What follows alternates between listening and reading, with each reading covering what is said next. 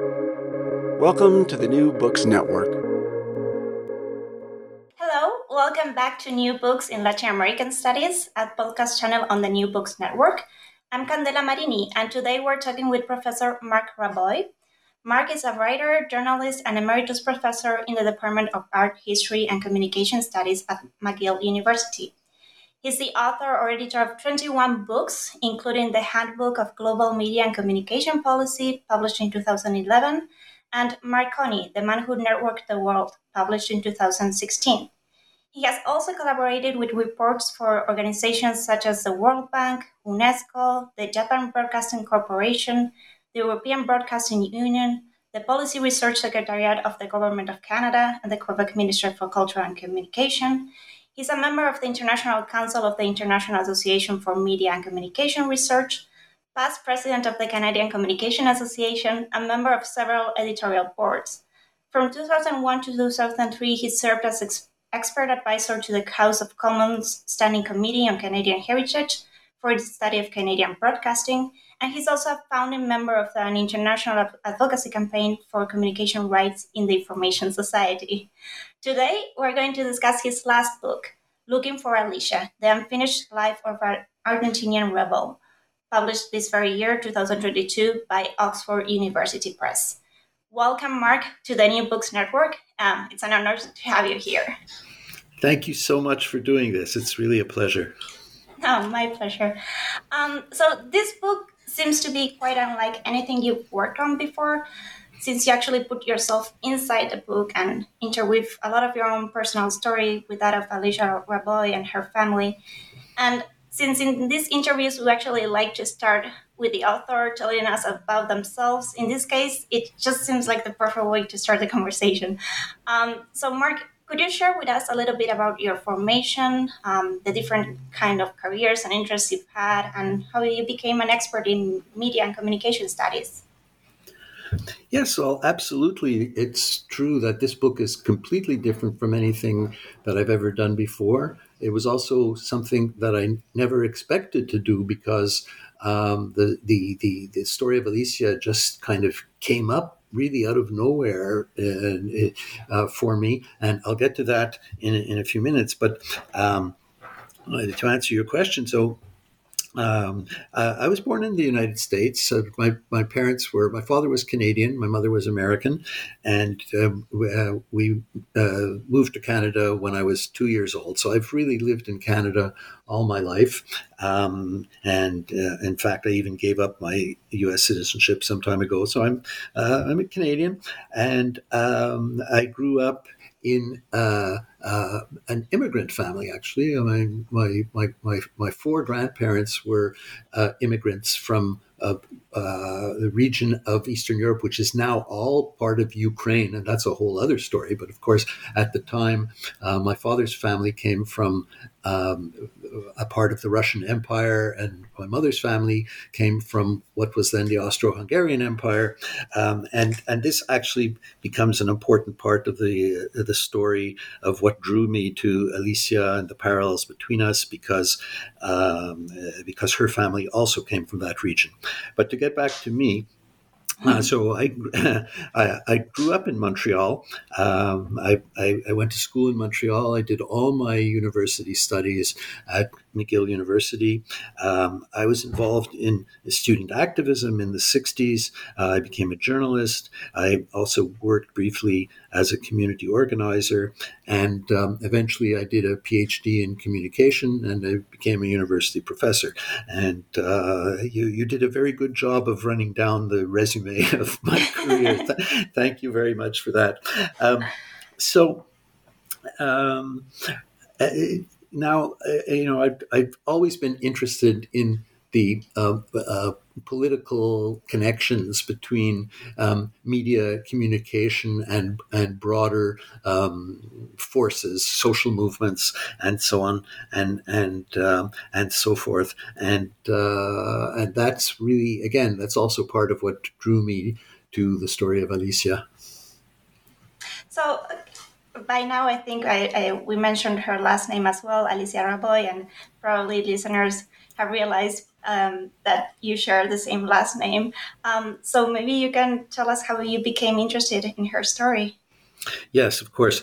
Um, so, uh, as I said, it just really came out of nowhere. Um, um, shortly after I retired from my teaching position at McGill, uh, with my partner, we began planning a, a, trip to Argentina, just just because you know we'd never been there and we wanted to go to Argentina. And uh, while preparing this, uh, I remembered, you know, a story from my from my childhood where my grandfather, my Raboy grandfather, actually had gone to Argentina for a year at the beginning of the 20th century. And then he went back uh, to Ukraine, married my grandmother, and they emigrated to Canada. And it was something that I'd occasionally wondered about over the years of, you know, why did my grandfather go to Argentina? Why did why didn't he stay there? Um, did we have relatives there? So just on a whim, uh, one evening while preparing this trip, I Googled Raboy, Argentina, and all of this stuff came up um, about this woman, Alicia Raboy. And uh, you, have to just try to imagine you know the kind of the, the, kind of reaction that I had to this because um, not only did it indicate to me that there was uh, someone in Argentina who shared my last name, but Alicia was almost a mirror image of myself. Um, uh, as I read about her on the internet, I discovered that um, she was born a month before me. Her father, like my father, had emigrated from Ukraine um, around 1920 as children. I mean, her father was born uh, a year after my father. Uh, they were both both of them were born um, about 30 miles apart in this little area of Ukraine, and actually. Um, everyone I had ever encountered or heard about who had the name Raboy came from this region. And um, you know, I had this fantasy, I suppose, that we were all related. But either we were all related or we were not all related. But we certainly we certainly came from this uh, from this same area. Um, I also discovered that uh, Alicia had been a, uh, a political activist as a, as a young woman, as a student. And as I mentioned earlier, uh, I had also been a political activist in the 1960s. But as it turned out, and as I discovered, I mean, Alicia was much more um, it, it committed organizationally and that she was she actually was in a structured political organization i was not i was i was more you know i was involved in demonstrations against the vietnam war and for social justice and different aspects like this. But this was certainly a point that we had in common. And again, I remembered that um, in the 70s, when we started to hear stories about what was happening in Argentina and about the disappearance of young people and activists and so on, I had occasionally wondered what might have happened to me if my grandfather had remained in Argentina. And here, with the story of Alicia, I had one possible answer to that question. As I said, it was like it was like looking in the mirror and seeing this other person uh, who'd had a life that paralleled mine up to a certain point, and then the parallel lines diverged. And of course, here I am today. And Alicia disappeared in 1976. I mean, she was one of 30,000 people who disappeared in Argentina during uh, the military dictatorship of that period. But every one of them was a person, and every one of them had a story. Every one of them lived a life. They, they you know, in uh, uh, an unfinished life, as I say in the subtitle, in the subtitle to the book. Um, uh, Alicia simply vanished uh, in 1976 at the age of 28. And um, so uh, I decided that I, I wanted to I wanted to explore this. I wanted to explore the parallels between our lives, and I also wanted to learn about Alicia, and I wanted to share her story with the world, if I may say so. It sounds, sounds a bit pompous, perhaps, but um, one, one, one thing that I hadn't mentioned is the reason there was so much information about Alicia on the internet was because she had been the partner of a very famous Argentine poet, um, journalist, and revolutionary leader, Francisco Urondo. And um, there was this event in uh, Mendoza, Argentina, 1976, where Paco and Alicia and their uh, infant daughter, Angela, were ambushed by a, uh, a police death squad. And uh, Paco was murdered on the spot. Alicia was uh, whisked away, and, um, and as was their daughter. Uh, Angela was eventually recovered by her family, but Alicia was never seen or heard from again. Now, as I, as I said, um, there was a lot of interest in the story of Urondo. And Alicia appears in that story almost as a footnote. Uh, so, you know, when you when you actually, I mean, this is one of the wonderful things about the internet. If you actually look up Alicia Raboy, you see all this information, but most of it is just is in connection to her partner Paco. And you know, this seemed to me an additional injustice, aside from the injustice, uh, the, the, terrible injustice that had been uh, done to her, um, you know, by the authorities. Um, it, it, was clear, and I think it's clear to everybody that you know that, that she was more than a footnote, and, and her story deserved uh, to be told. Now, I didn't want to take that upon myself without um, the uh, consent and agreement of her surviving family. I mean, uh, uh, as I mentioned, uh, Alicia uh, and Paco had a daughter, um, Angela, who is now in her 40s, and she is uh, herself a human rights activist in Argentina. She's very much involved in the movements of children of the dis- of the desaparecidos, children of the disappeared. Um, and and she has written her own book about her own quest for identity as the child of two victims of the uh, of the dictatorship.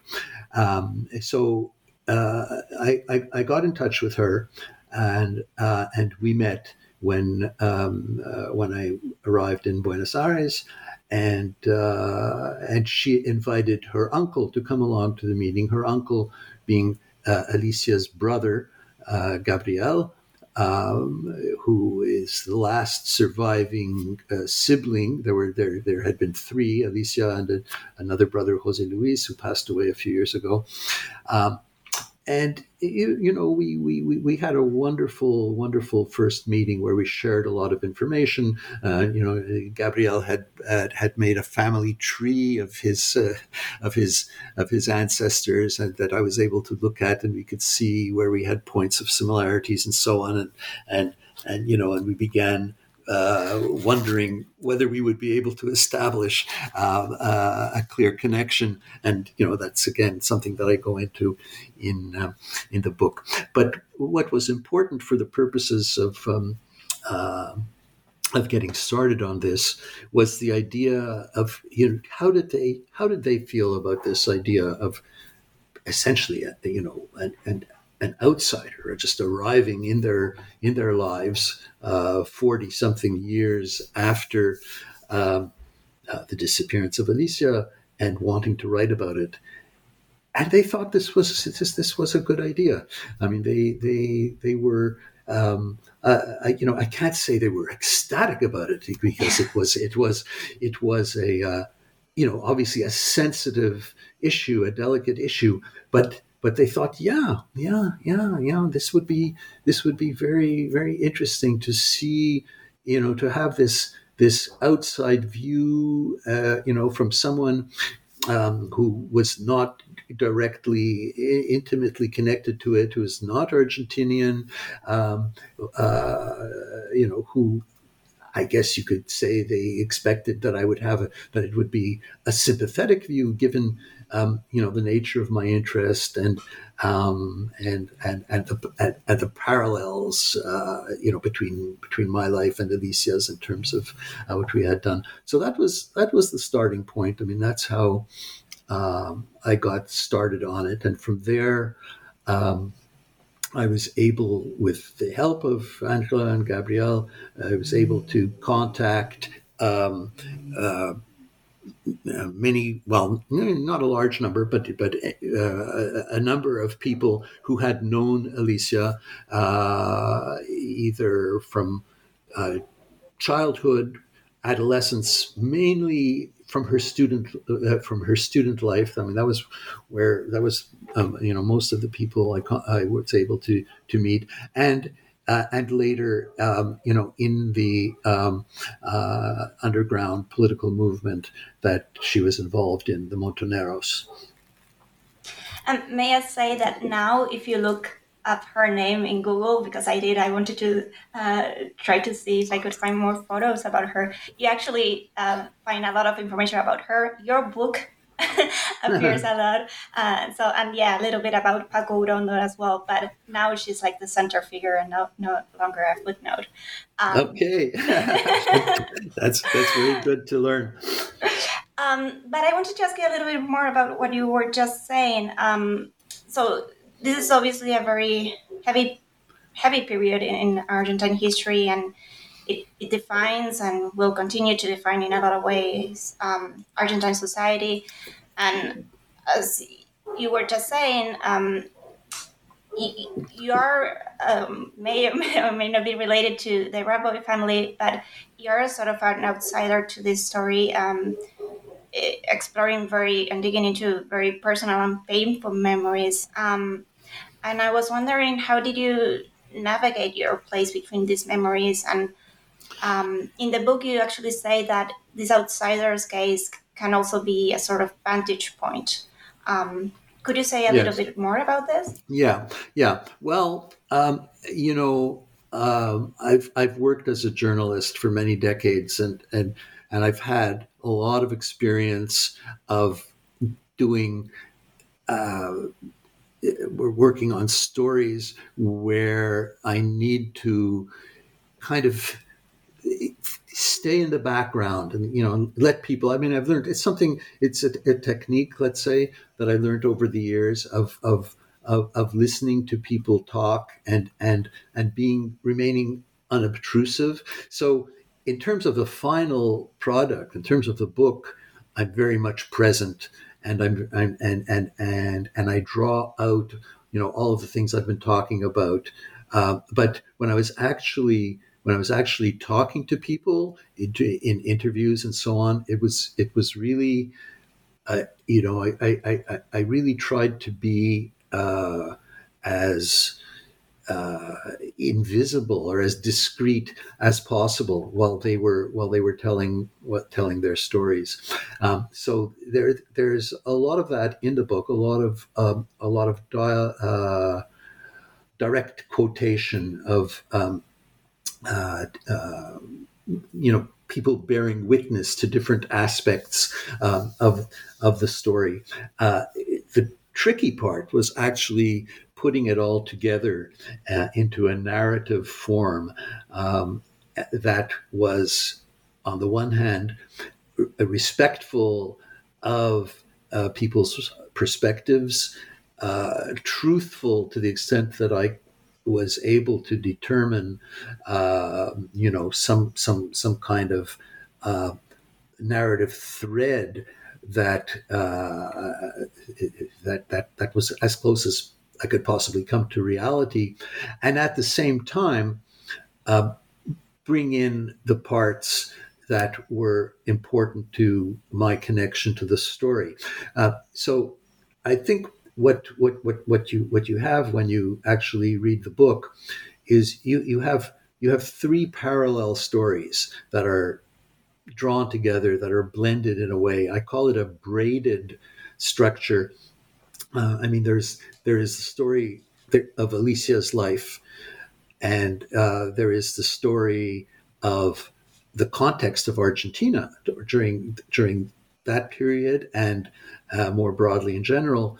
And then there is the story of the writing of the book, and that's where you know my my my own interests my motivations, and um, and and and these parallels uh, uh, come come into it. And I think readers, different readers, will get different um, benefits out of it. I mean, some people will be will be mainly interested in one part or the other. But what what what I was certainly trying to do, um, you know, in the overall project was um, look for you know these connections and uh, the universal themes that I could see. I mean, Alicia was obviously a uh, very very, very rooted in the context of Argentina of the 1970s.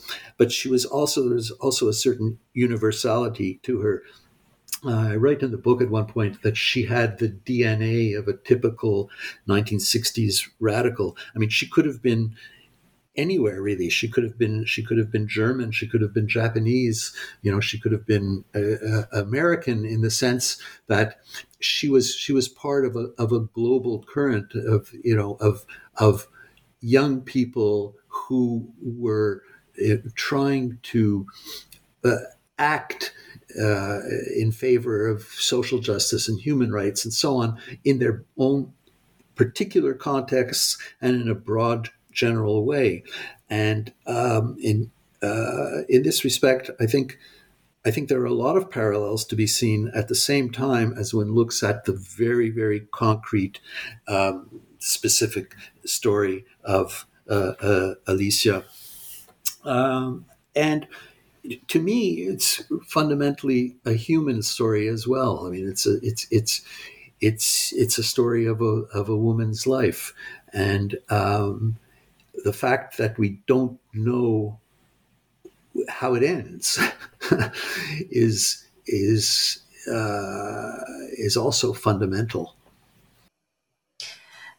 Talking about all these um, parallels that you were just mentioning, um, one of the first things we see when we open the book, well, first is a photo of Alicia, but then uh, we see a family tree, right? And this is kind of it re- reflects this idea of how many this reflection you're trying to do of how many lives and history um, maybe mirrored across time and space and um, and when you're trying to find out whether or not you're all related um, you recreate where the Raboy in argentina came from and, and you compare yeah those lives with those that went to canada um, and then you analyze the history of European pogroms and Jewish migration to the American continent, particularly between 1880 and 1930.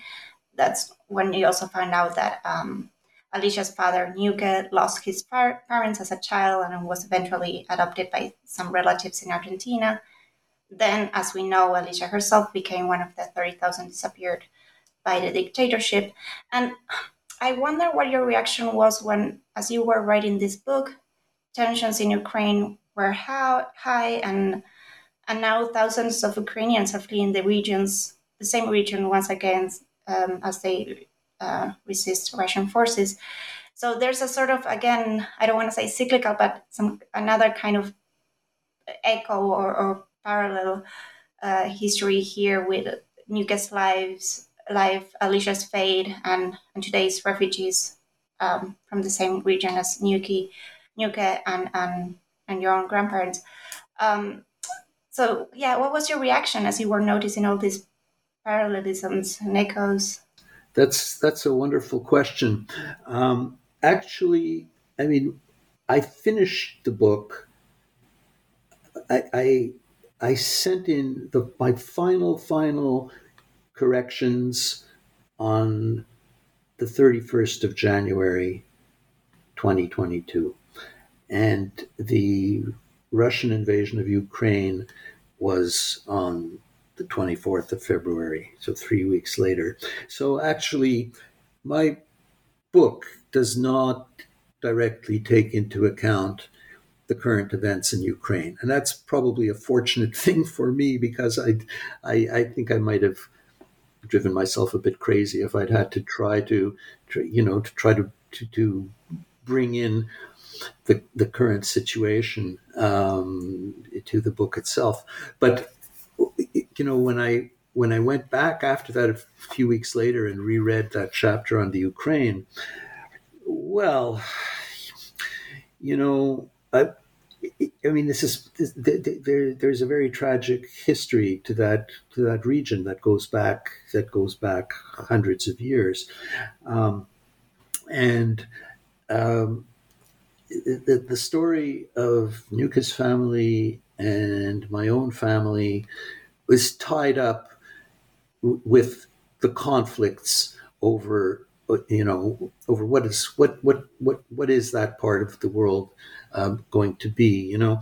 Um, I, I, mean the actual period the actual pogroms of 1920 took place in the context of a very strong Ukrainian nationalist movement, which was trying to create an independent Republic of Ukraine for the first time, and and and, and at the same time as that, there you, you know you just had the collapse of the Russian Empire and the uh, the rise of uh, the Bolshevik government, the, the, foundation of the Soviet Union, and you had you had a civil war in the basically the you know the entire area of the former Russian Empire and the current Soviet Union. So uh, it was in this context that that that the, the, the pogroms uh, uh, of the period uh, took place, and you know there was you have the mass migration, but you still had obviously many people, many millions and millions of people, including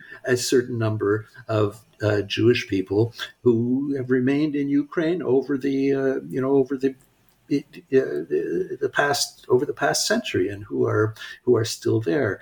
And um, you know we, we, we, we don't know the full extent of the atrocities that are being um, uh, that are taking place in Ukraine at the moment but and and uh, uh, you know I'm afraid we're going to we're going to learn that eventually. Um, so it's it's it's it's a very uh, complex and difficult uh, situation. As I say, I didn't uh, I didn't have to take account of it in um, you know in that in that section of the book. But when when when one reads that chapter, I think it's a I think it's a pretty good.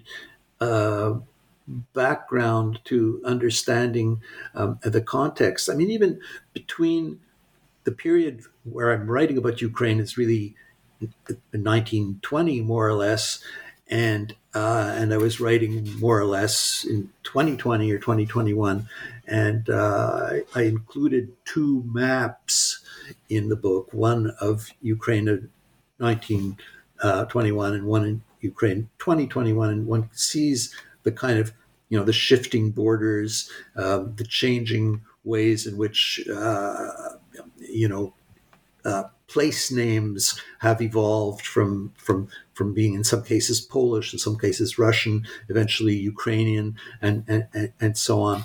And when you focus in on the on the small regional area where my family and Alicia's family uh, came from, I, I'm I'm not sure how much has actually changed very greatly, um, you know, with with today.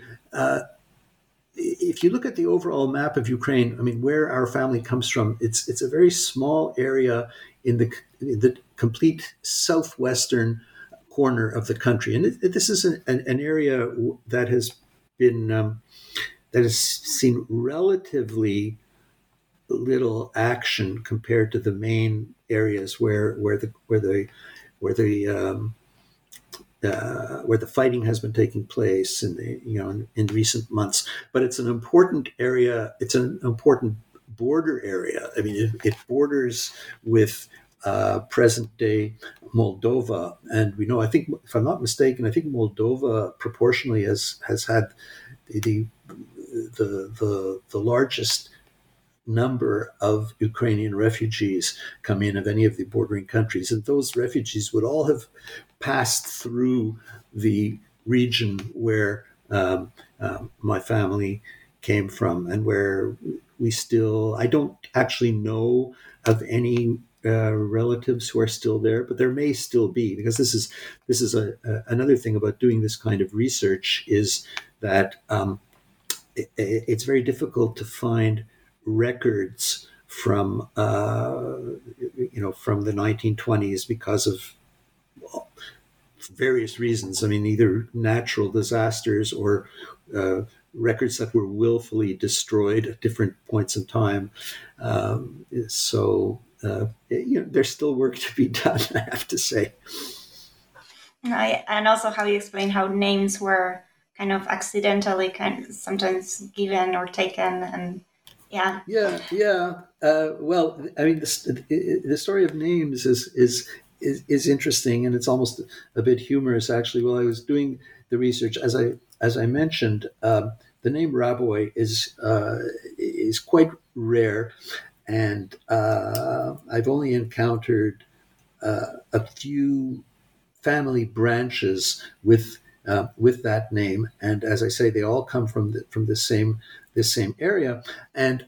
Um, what, what, what one has to realize is that uh, Jewish rural people in this region uh, uh, never had family names until the middle of the 19th century when the Tsarist administration in Moscow decided that they wanted to be able to uh, keep track of, of people for, for their own reasons. They wanted to be able to tax people, they wanted to be able to conscript them into the armies, and, and, and so on. So they they obliged people to take family names, and and, and people in, in most cases just paid no attention to this until an inspector came along and said, "What's your name?" And if someone didn't have a name, they were assigned a name, and Raboy, as it turns out, in the language of that uh, you know of that region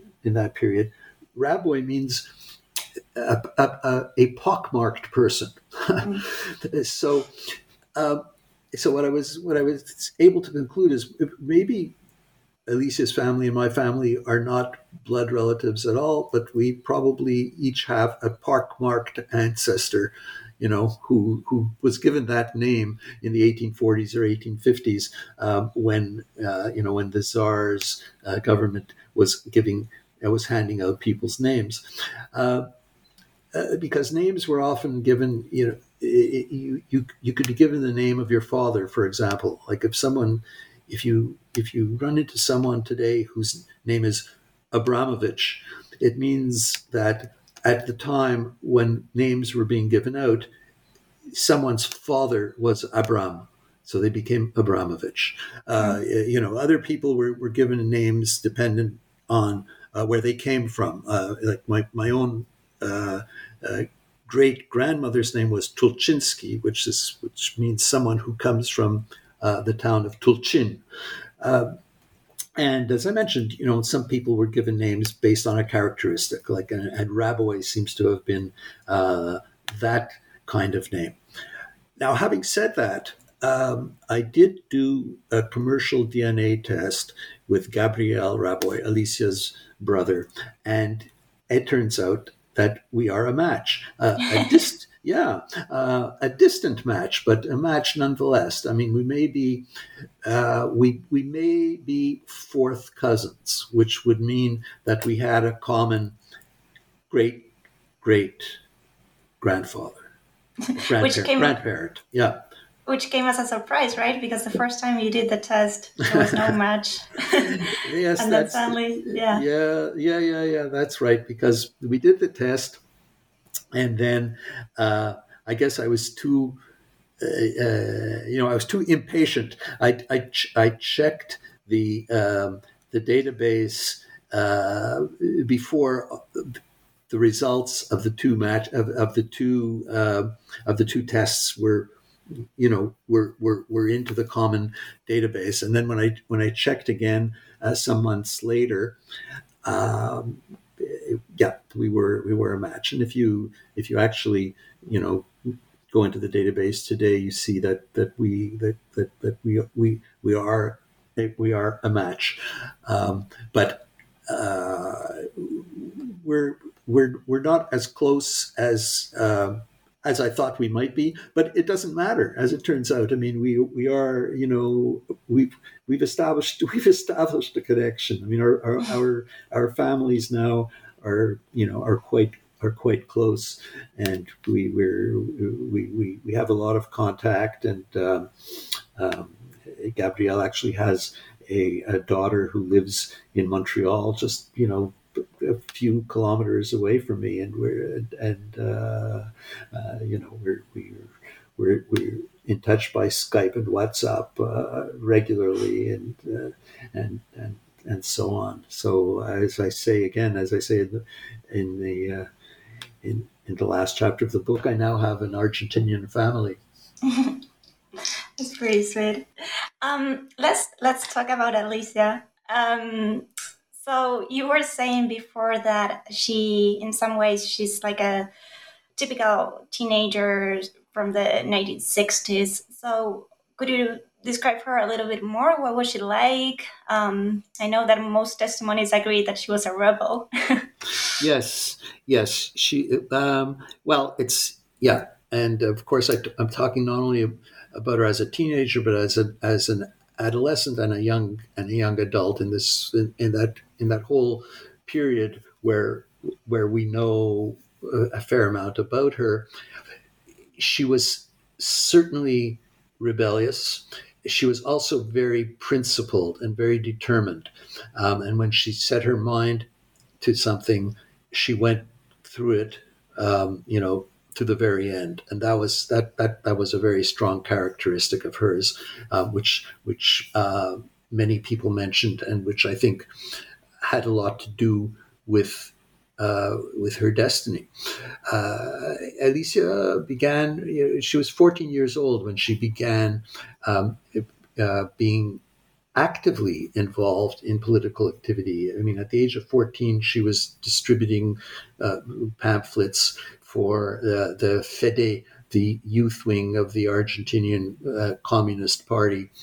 And um, within a few years after that, she uh, uh, she became less interested in that political organization. And when she came into university, uh, she was one of the early members of uh, the FEN, um, Federación Estudiantil Nacional, the Argentine National Student Federation, which was uh, an organization that was created uh, in uh, the late 1960s to uh, bring people together to to basically uh, struggle for um, more democracy and more ac- academic freedom and uh, around student issues, basically. But they also began uh, uh, making links between issues that were taking place in the broader society outside of the student world. And uh, through going through this organization, the FEN, uh, Alicia eventually became involved in a, a Peronist youth movement, which was close to a uh, the leading uh, revolutionary organization in Argentina of the period, um, a group known as the Montoneros, uh, who modeled themselves after um, the Cuban Revolution. Uh, the Cuban Revolution was a very important influence uh, everywhere in Latin America and worldwide, I would say, in that period, but particularly in Argentina, this uh, uh, the Montoneros, who by 1970 were the most important um, left-wing oppositional uh, organization. Uh, they, they, were, they were trying to bring about a Cuban-style revolution in Argentina. And uh, Alicia was recruited into that organization uh, around um, 1970 or 1971, and she became involved in various activities there.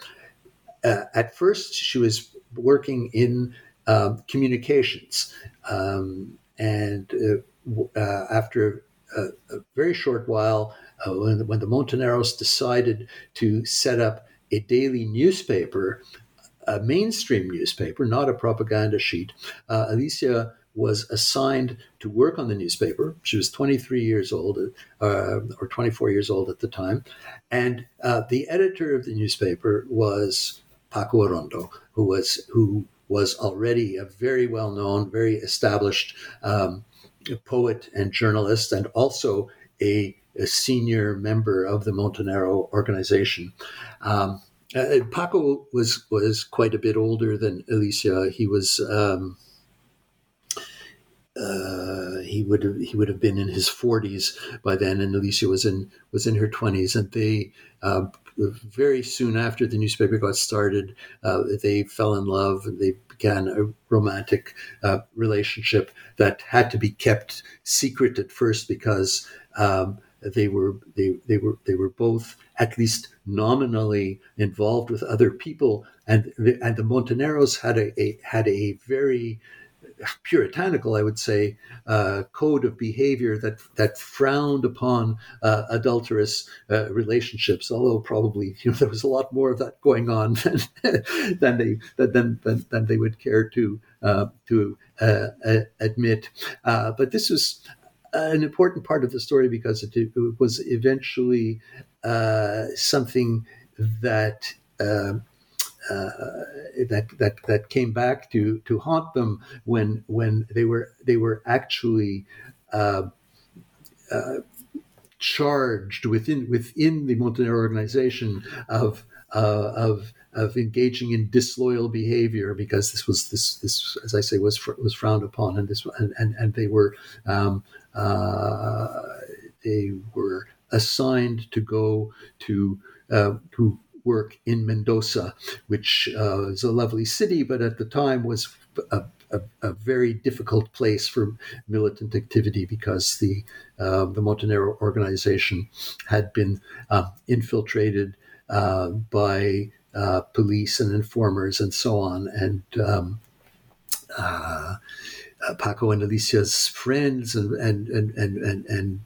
people close to them said to them, you know, you shouldn't go to Mendoza. It's it's going to be a death trap. But they felt that they had to. They felt that they, they you know, they, they, they, being members of a uh, political organization like the Montoneros, uh, you know, meant that you you you you you had to you had to do what was what what uh, you know what was expected of you. And in this case, they were they, they were assigned to go there and to work in the organization in Mendoza, and you know this was the beginning uh, of the end of the story, if you will. Yeah, uh, let's talk a little bit more about Montoneros. So you were just mentioning that um, the, their relationship, that of Alicia with Paco, was deemed as sort of treason or disloyalty to their own um, code. So, what was it like to work within Montoneros, um, and particularly in her case as a woman? What was it like to be a woman soldier in Montoneros? Yeah. Well, you know, um, as far as I was able to establish, and it's you know it's not an easy thing because there aren't there are not many people around who will would would you know talk freely about uh, about what it was like, especially you know to to an outsider as uh, as uh, uh as I am.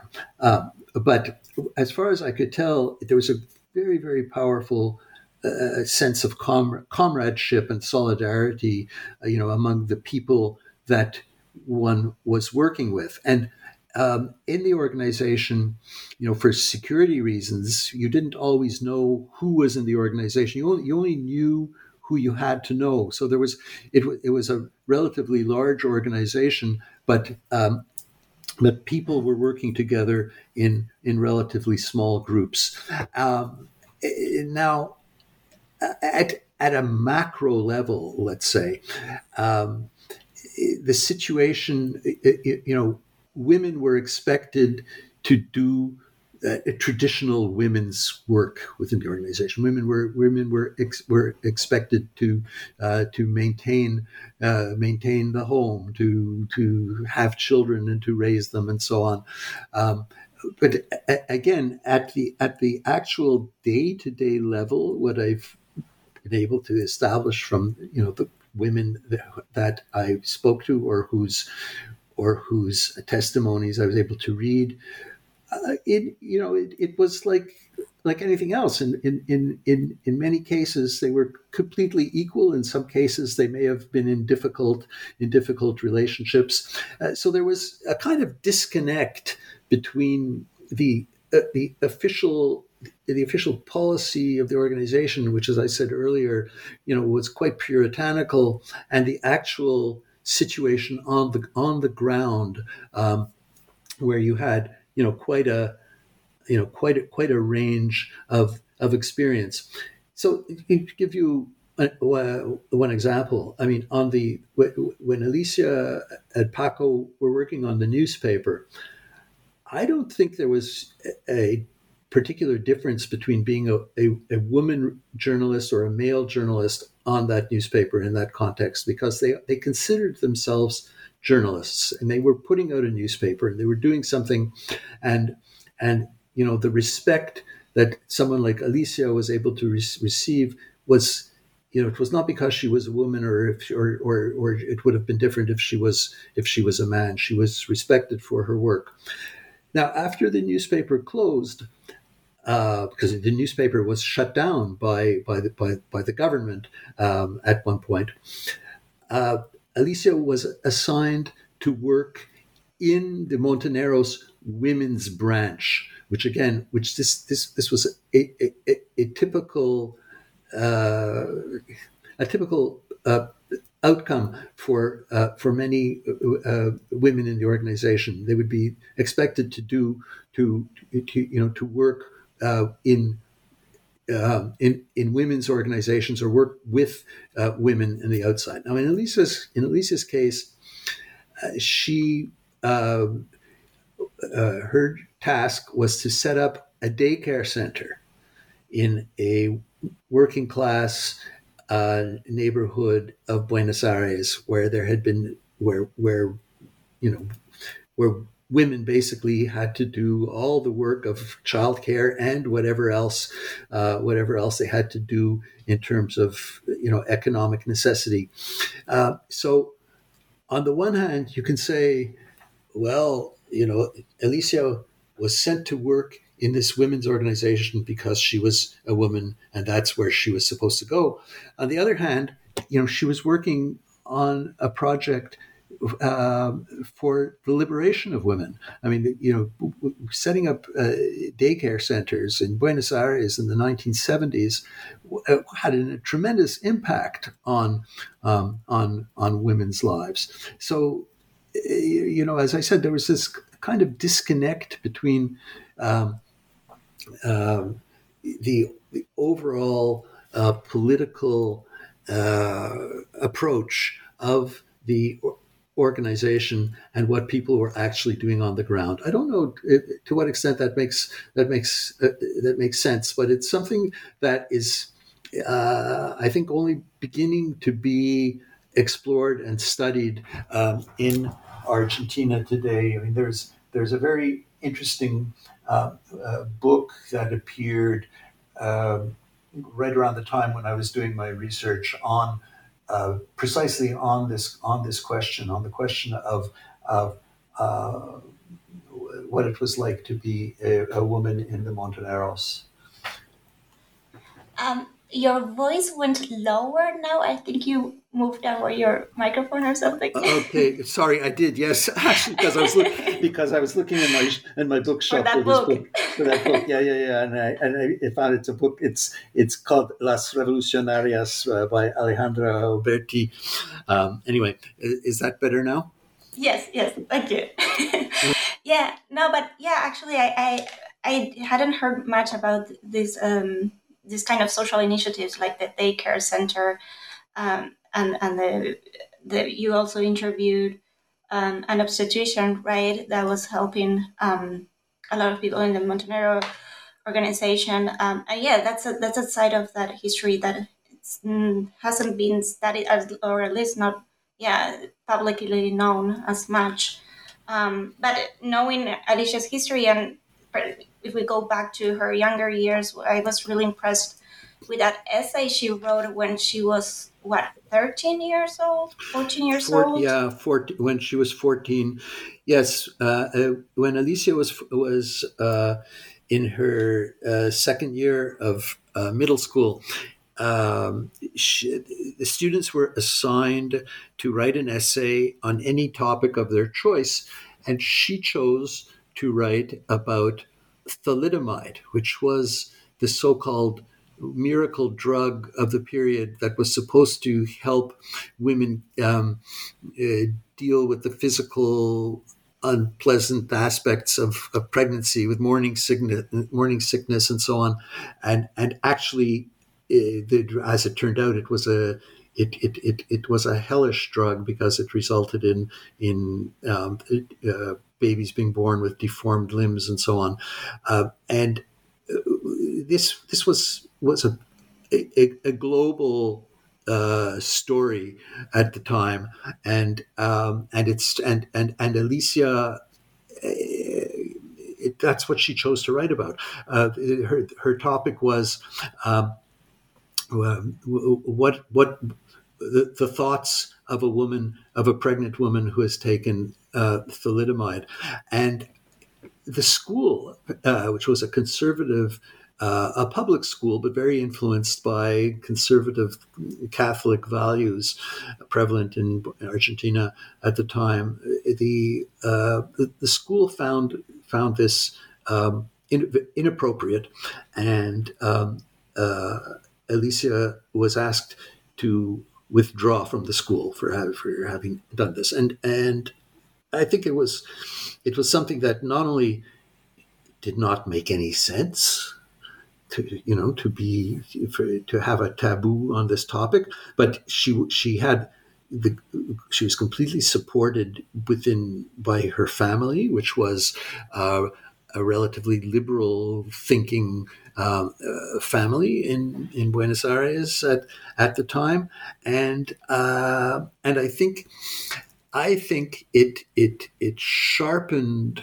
her view of the extent of uh, social injustice uh, in in the world, it, it, because this was, uh, uh, I mean, thalidomide was marketed by a large international pharmaceutical company, and there was a lot of controversy around it at the time because until the effects became really clear and obvious. Um, uh, this company continued to sell this uh, this drug in different parts of the world and so on. So, on the one hand, uh, you know, I think I think Alicia made a connection between.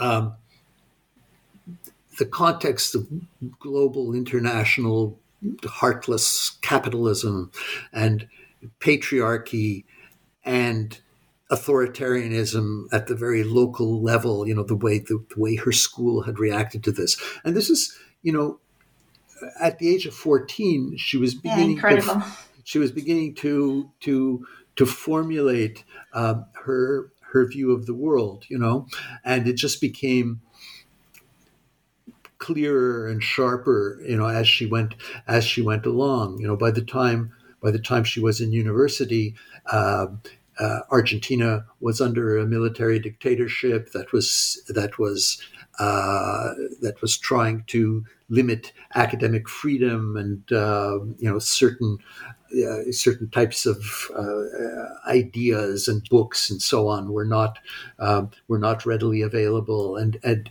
uh, and again every every layer of um, injustice that she came up against sharpened her her political uh, um, position.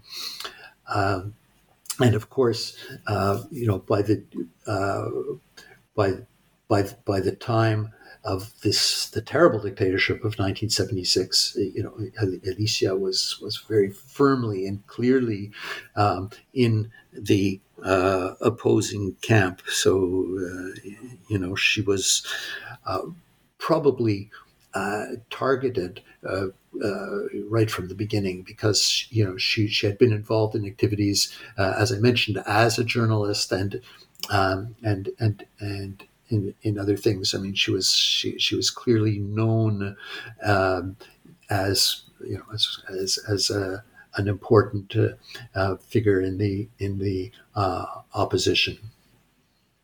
Yeah, she she was clearly known, and she was also being next to someone that was also very easily recognizable, right? Paco Urondo, people knew his face, um, so that didn't work in their favor, I guess.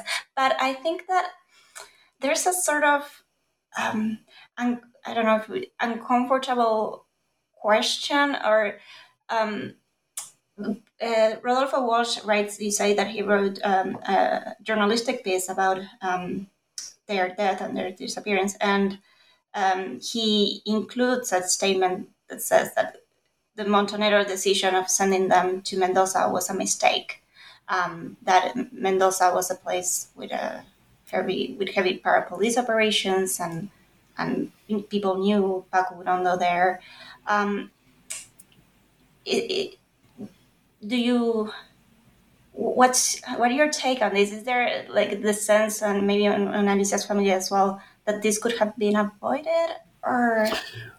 I think I mean the only way it could have been avoided is if uh, if Paco and Alicia had refused to go to Mendoza. And if they had refused to go to Mendoza, uh, they probably would have uh, had to go into exile. And many people were going into exile at the uh, at the time, and it was a you know it was a choice. It it was a ch- it was even within with uh, within the movement. It was it was it was a legitimate choice as well, but they chose to stay.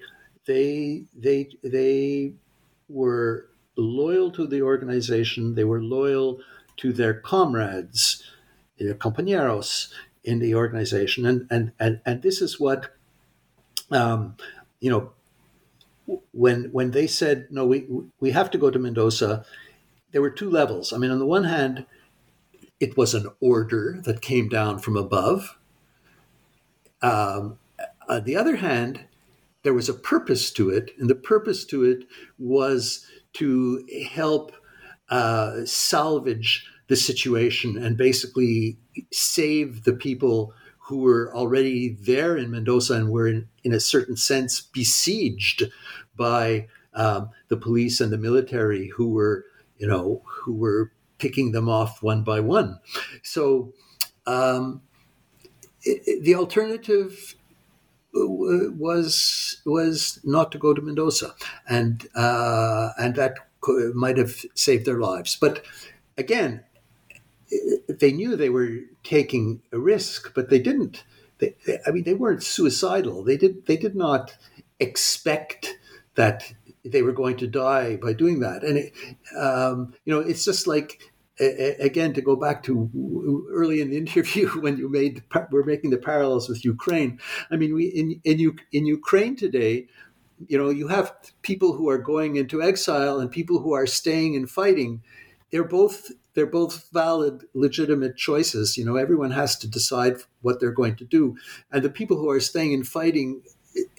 They, they don't know that they are going to die. They know that they are at risk, of course. And and this was so I think that was that was the situation there. And you know, as someone um, uh, said, was you know, uh, Horacio Verbitsky, the well-known Argentinian journalist who was in the Montoneros, I mean, he said, uh, you know, we we we never expected that that they were setting out to exterminate us. You know, so you knew you knew that you were at risk, but you didn't feel that the only alternative was to leave the country because you you you you know you thought you were you you thought you could negotiate the risk, but as it turned out, it was it was impossible to negotiate the risk because it was it actually was an extermination campaign. Yeah.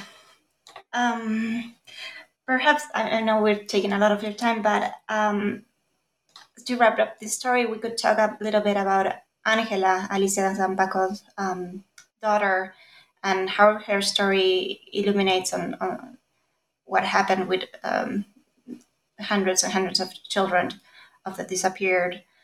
Um, would you like to talk about her? Yeah, well, that's you know that that that that that's a whole story in itself. Um, uh, I mean, An- Angela.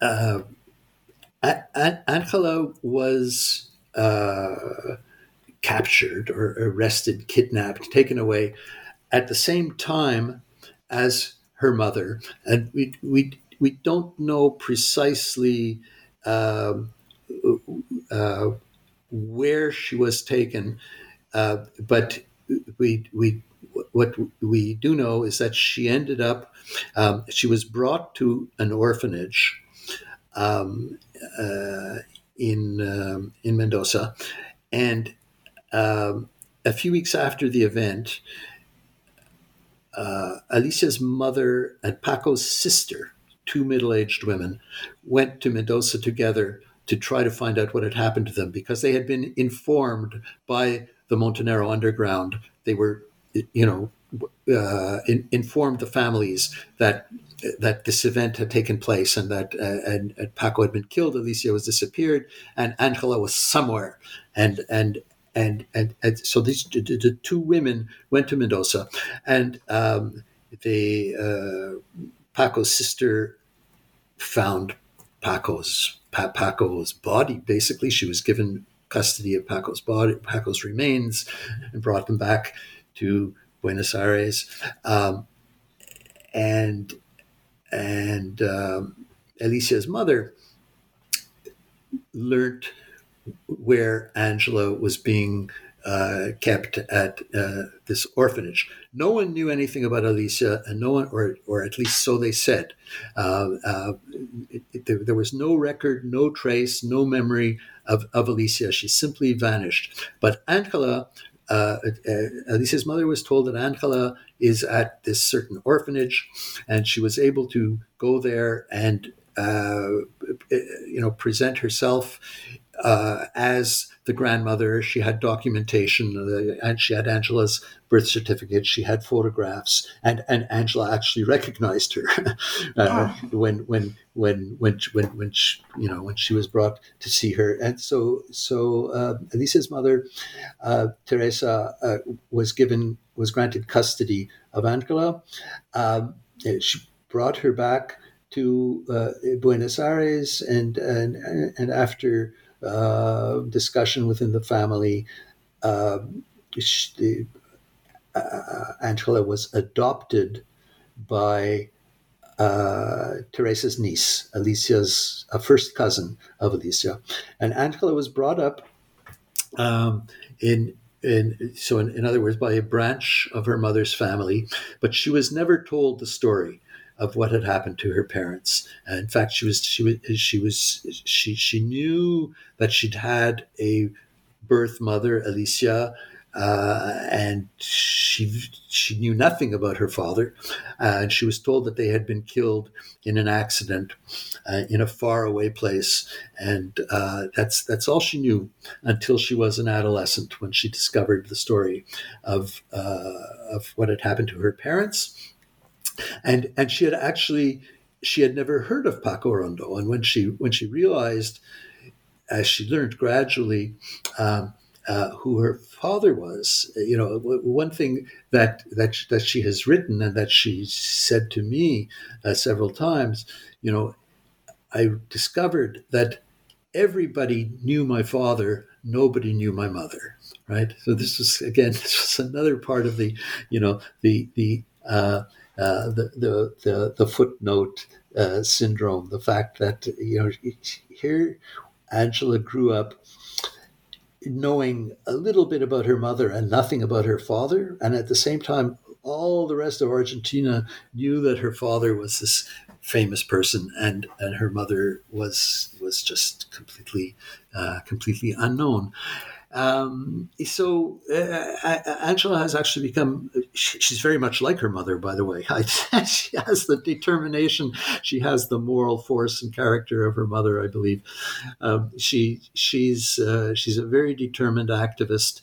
Um, involved in, in, in, in you know a whole range of activities in Argentina today. I mean, she she she writes and speaks and uh, advocates uh, uh, primarily for um, uh, truth and justice uh, to the uh, for the survivors of of the dictatorship, and. Um, and I think you know I think she's quite effective as well. Hmm yeah, and there are still a lot of things to do. yeah. Well, thank you so much for writing this book and for this interview. Um, is there anything else that you would like to share, or are you working on anything else right now? Well, uh, you know, the main thing I'm working on is is doing things like this interview because I I really um, uh, I, I, I, would, I really hope that this book will, will you know, reach uh, uh, a wider audience. There's so many of the themes that I've tried to deal with that I think resonate with different groups of people, you know, and it's that that, that that's one of the things that makes makes it a bit difficult with uh, with a book like the one that I've written is that is that it, it's not uh, you know you, you, you can't simply put it into into into one category and say okay this is you know this is this is about Argentina or this is about you know a uh, uh, you know yeah and there's so much that know, we haven't touched upon you also like explain a lot of argentinian history and things of peronism and yeah yeah yeah so yeah so that's it i need to uh, i need to i need to promote the book now well, good luck with that. And if you ever write something else, it will be amazing to have you back um, in the podcast. And once again, thank you so much for speaking with us today. It was a pleasure. Yeah, thank you.